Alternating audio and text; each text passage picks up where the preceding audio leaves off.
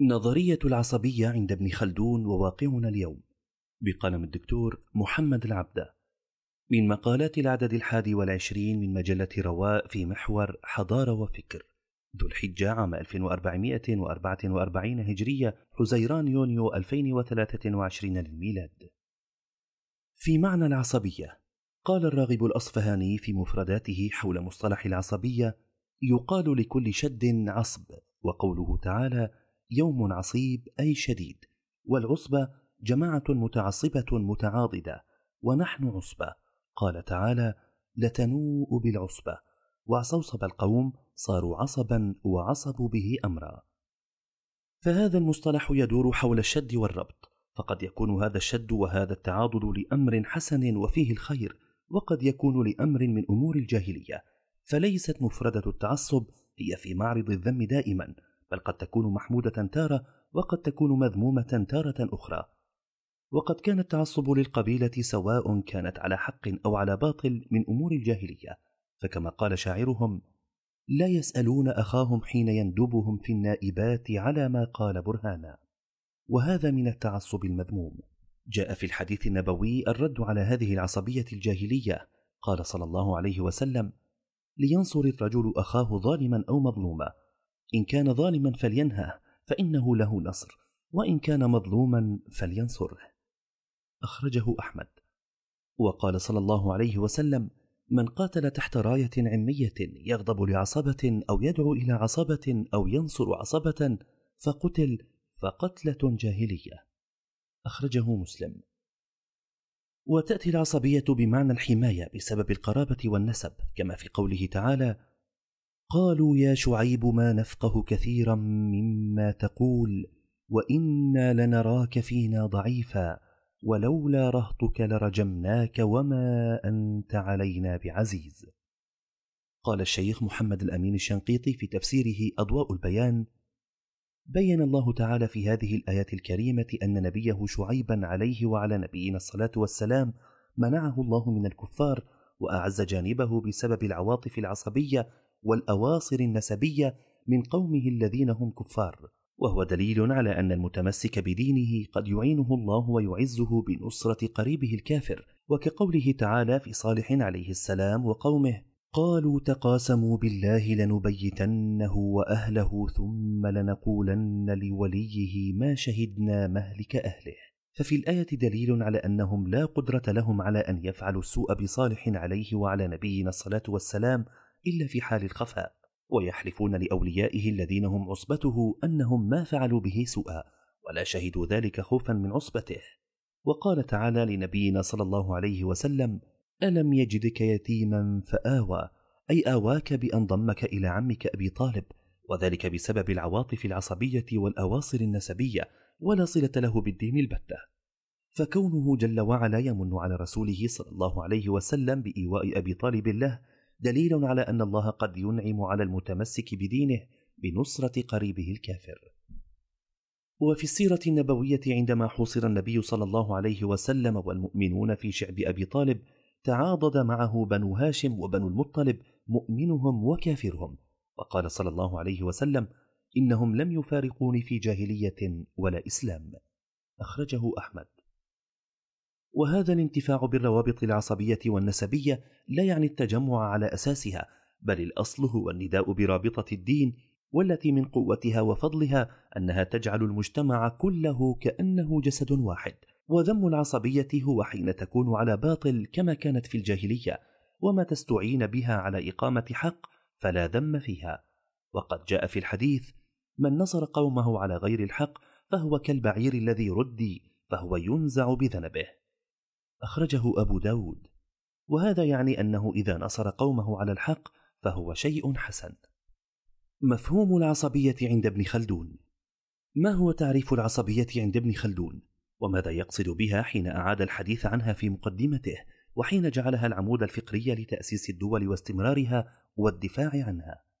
لم يضع ابن خلدون تعريفا جامعا مانعا كما يقال ولكن من خلال حديثه الطويل عن العصبية ومصادرها وأهميتها يمكن أن نقول هي تكتل كبير متآلف متعاطف متلاحم يسعى لغاية معينة أو هي القوة الجماعية التي تمنح القدرة على تأسيس الدول وحمايتها. وإذا تتبعنا البابين الثاني والثالث من المقدمة فسوف نجد هذه العناوين. فصل في أن الملك والدولة العامة إنما يحصلان بالقبيل والعصبية. فصل في أن العصبية إنما تكون في الالتحام بالنسب أو فيما معناه. فصل في أن الدعوة الدينية من غير عصبية لا تتم. إن الدولة عند ابن خلدون لها شأن كبير فهي رأس الاجتماع السياسي وهي صورة العمران البشري كما يعبر. وبما أن الإنسان مدني بالطبع كما يقول الحكماء ولا بد من التعاون والعيش المشترك مع أبناء جنسه إلا أن هذا الإنسان فيه ظلم وجهل إذا ترك دون رادع ودون وازع يمنعه من الظلم والطيش. وهذا الوازع هو إما أن يكون داخليا من دين وخلق أو يكون من الدولة والحكم وللوصول إلى الدولة لا بد من القتال لما في طبائع البشر من الاستعصاء ولا بد في القتال من العصبية ما هي مصادر هذه القوة الجماعية التي يريدها ابن خلدون لتأسيس الدول؟ إنها عصبية القبائل والعشائر وخاصة القبيلة الكبيرة التي تستتبع القبائل الصغيرة بحيث تدور في فلكها أي عصبية القرابة والدم والسبب بنظره لما فيها من النعرة والتذامر واستماتة كل واحد دون صاحبه. ولكن ابن خلدون شعر أن هذه الدائرة من العصبية هي دائرة ضيقة ولا توجد إلا في قبائل البادية الذين تعودوا على الخشونة وشظف العيش والقتال للدفاع عن أنفسهم. ولذلك حاول توسيع هذه الدائرة عندما ذكر أنها تكون في الالتحام بالنسب وما في معناه مثل عقد التحالفات بين تجمعات صغيرة أو الروابط التي تنشأ بين الأفراد بسبب طول المعاشرة وهذا يشمل أيضا في ظروف معينة أهل الأمصار أي المدن الذين يلتحمون بالقرابات والصهر الذين يلتحمون بالقرابات والصهر ويكونون عصبية للحماية عند حدوث الطوارئ. إن المحور الرئيسي في هذه النظرية التي اهتم بها ابن خلدون اهتماما كبيرا هو كتلة كبيرة تستطيع جذب الكتل الصغرى لتدور في فلكها أو تلتحم معها لتكون هذه الكتلة سياجا للدولة أو سببا في نشوء دولة جديدة. فالنفع الحقيقي من العصبية هو في اتفاق الأهواء على المطالبة بما يرونه حقا لهم أو لهدف معين متفق عليه. وفي الغالب فإن ابن خلدون يوظف هذه العصبية في الجانب السياسي أي حول الدولة لأن أحوال الدول عادة ما تكون راسخة لا يزحزحها إلا المطالبة القوية. وهو ينتقد المؤرخين الذين يتحدثون عن الدول ولا يتعرضون لبداياتها ولا يذكرون السبب الذي رفع من رايتها ولا علة الوقوف عند غايتها وهو يتكلم عن الدول بشكل عام وكذلك عن الدول الإسلامية التي قامت على أساس الدين وكانت العصبية القبلية مما تكتل حول دعوتها وساعد في نشوئها كدولة المرابطين في المغرب. وهذا الواقع هو الذي جعل ابن خلدون يؤكد أن الدعوة الدينية لا بد لها من عصبية لأن تغير الأوضاع الفاسدة لا يتأتى مطلقا بمجرد الدعوة إلى أوضاع أفضل. لا بد من قوة مادية تنصر هذه الدعوة. فالدين الإسلامي بعد أن أوضح عقيدة التوحيد أتى بتشريعات ونظم يجب أن تنفذ على الأرض. وهذا لا يكون إلا بوجود دولة وهذا يحتاج إلى عصبية تساعد على نشوء هذه الدولة وحمايتها. وقد ندد ابن خلدون بدعاة الإصلاح الثائرين على الواقع الموجود. هؤلاء الذين لا يحققون نجاحا بسبب جهلهم بطبائع العمران البشري وأهمية العصبية ويكلفون أنفسهم وأتباعهم من العامة فوق طاقتهم. وإذا ذهب أحد هذا المذهب أي الثورة على الواقع وكان محقا بصر به الانفراد عن العصبية. وأما إذا كان من الملبسين بذلك طلبا للرئاسة فأجدر أن تعوقه العوائق وتنقطع به المهالك. لأن أمر الله لا يتم إلا برضاه والإخلاص له والنصيحة للمسلمين. ويتابع ابن خلدون حديثه عن اجتماع الدولة الدينية والعصبية الحامية لها وأن هذا من طبيعة العمران. وإذا اجتمعتا سيكون النصر غالبا لهذه الدعوة. يقول فإذا اجتمعت مع الدعوة الدينية العصبية لم يقف لهم شيء لأن صبغة الدينية تذهب التنافس والتحاسد وتفرد الوجهة إلى الحق. والدليل على أهمية العصبية القوية لحماية الحق أنه عندما جاءت رسل الله النبي لوطا عليه السلام وخشي من أذى قومه قال كما جاء على لسانه في القرآن الكريم لو أن لي بكم قوة أو آوي إلى ركن شديد.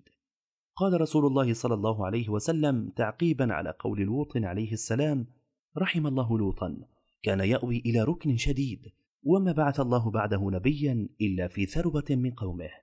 أخرجه الحاكم أي في منعة من قومه.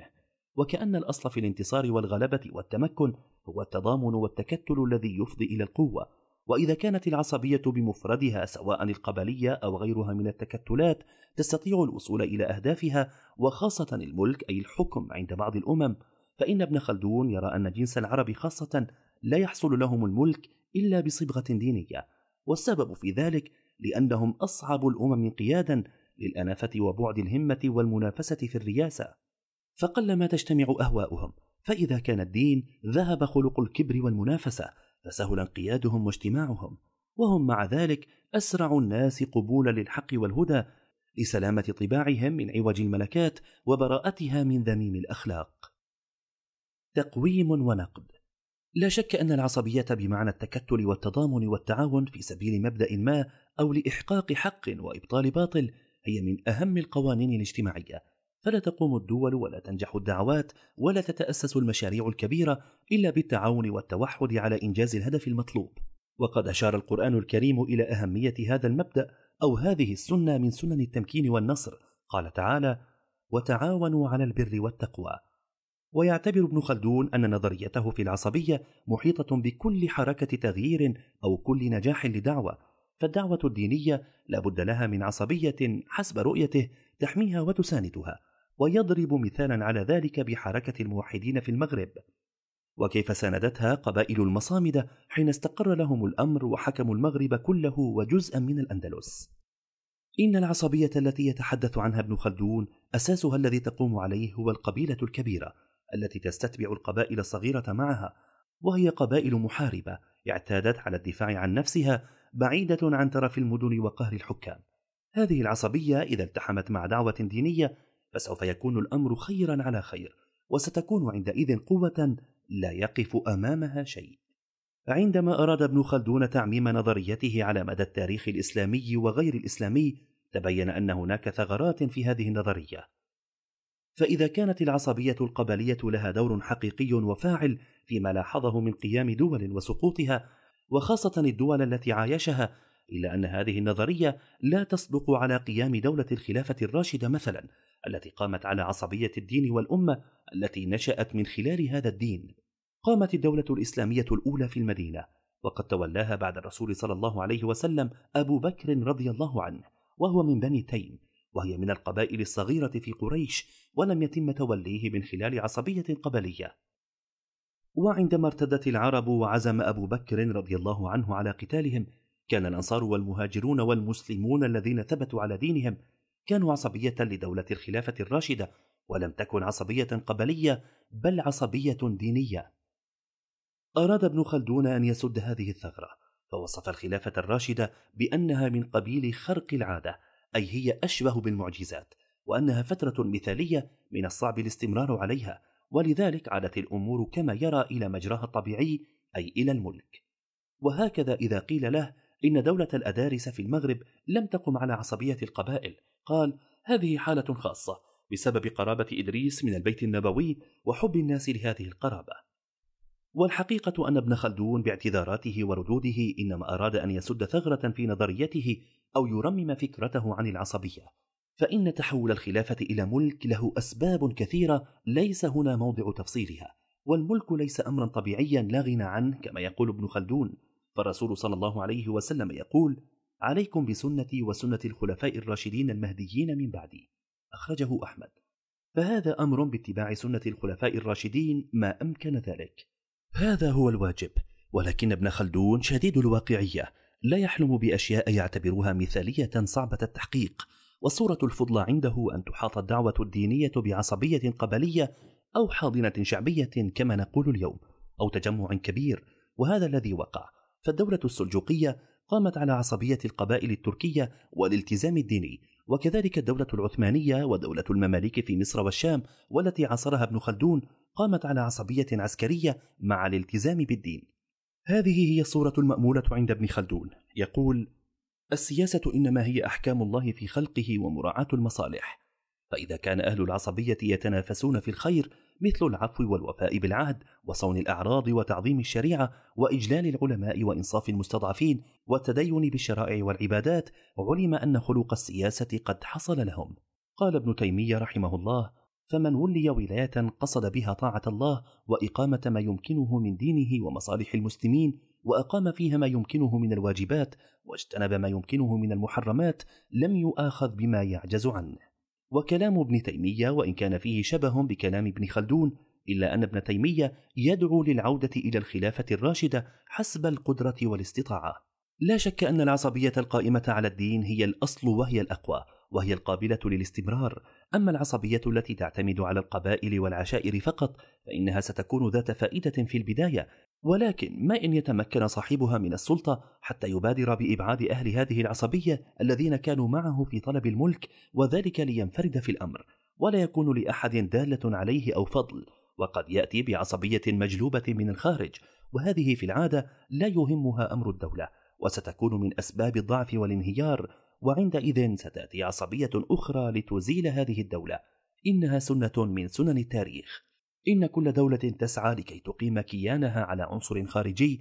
لابد أن تصبح مرتزقة لهذا العنصر الذي أرادته عبدا فأصبح سيدا. إن فكرة أن يكون هناك كتلة هي الأكبر في المجتمع هي عصبية وهي حاضنة شعبية للدعوة أو الدولة لحمايتها وتأييدها وحفظها هي فكرة صحيحة وهو ما يسميه ابن تيمية أهل الشوكة أي الذين لهم قوة ومنعة يستطيعون بها تنفيذ اختيار الحاكم وعزله.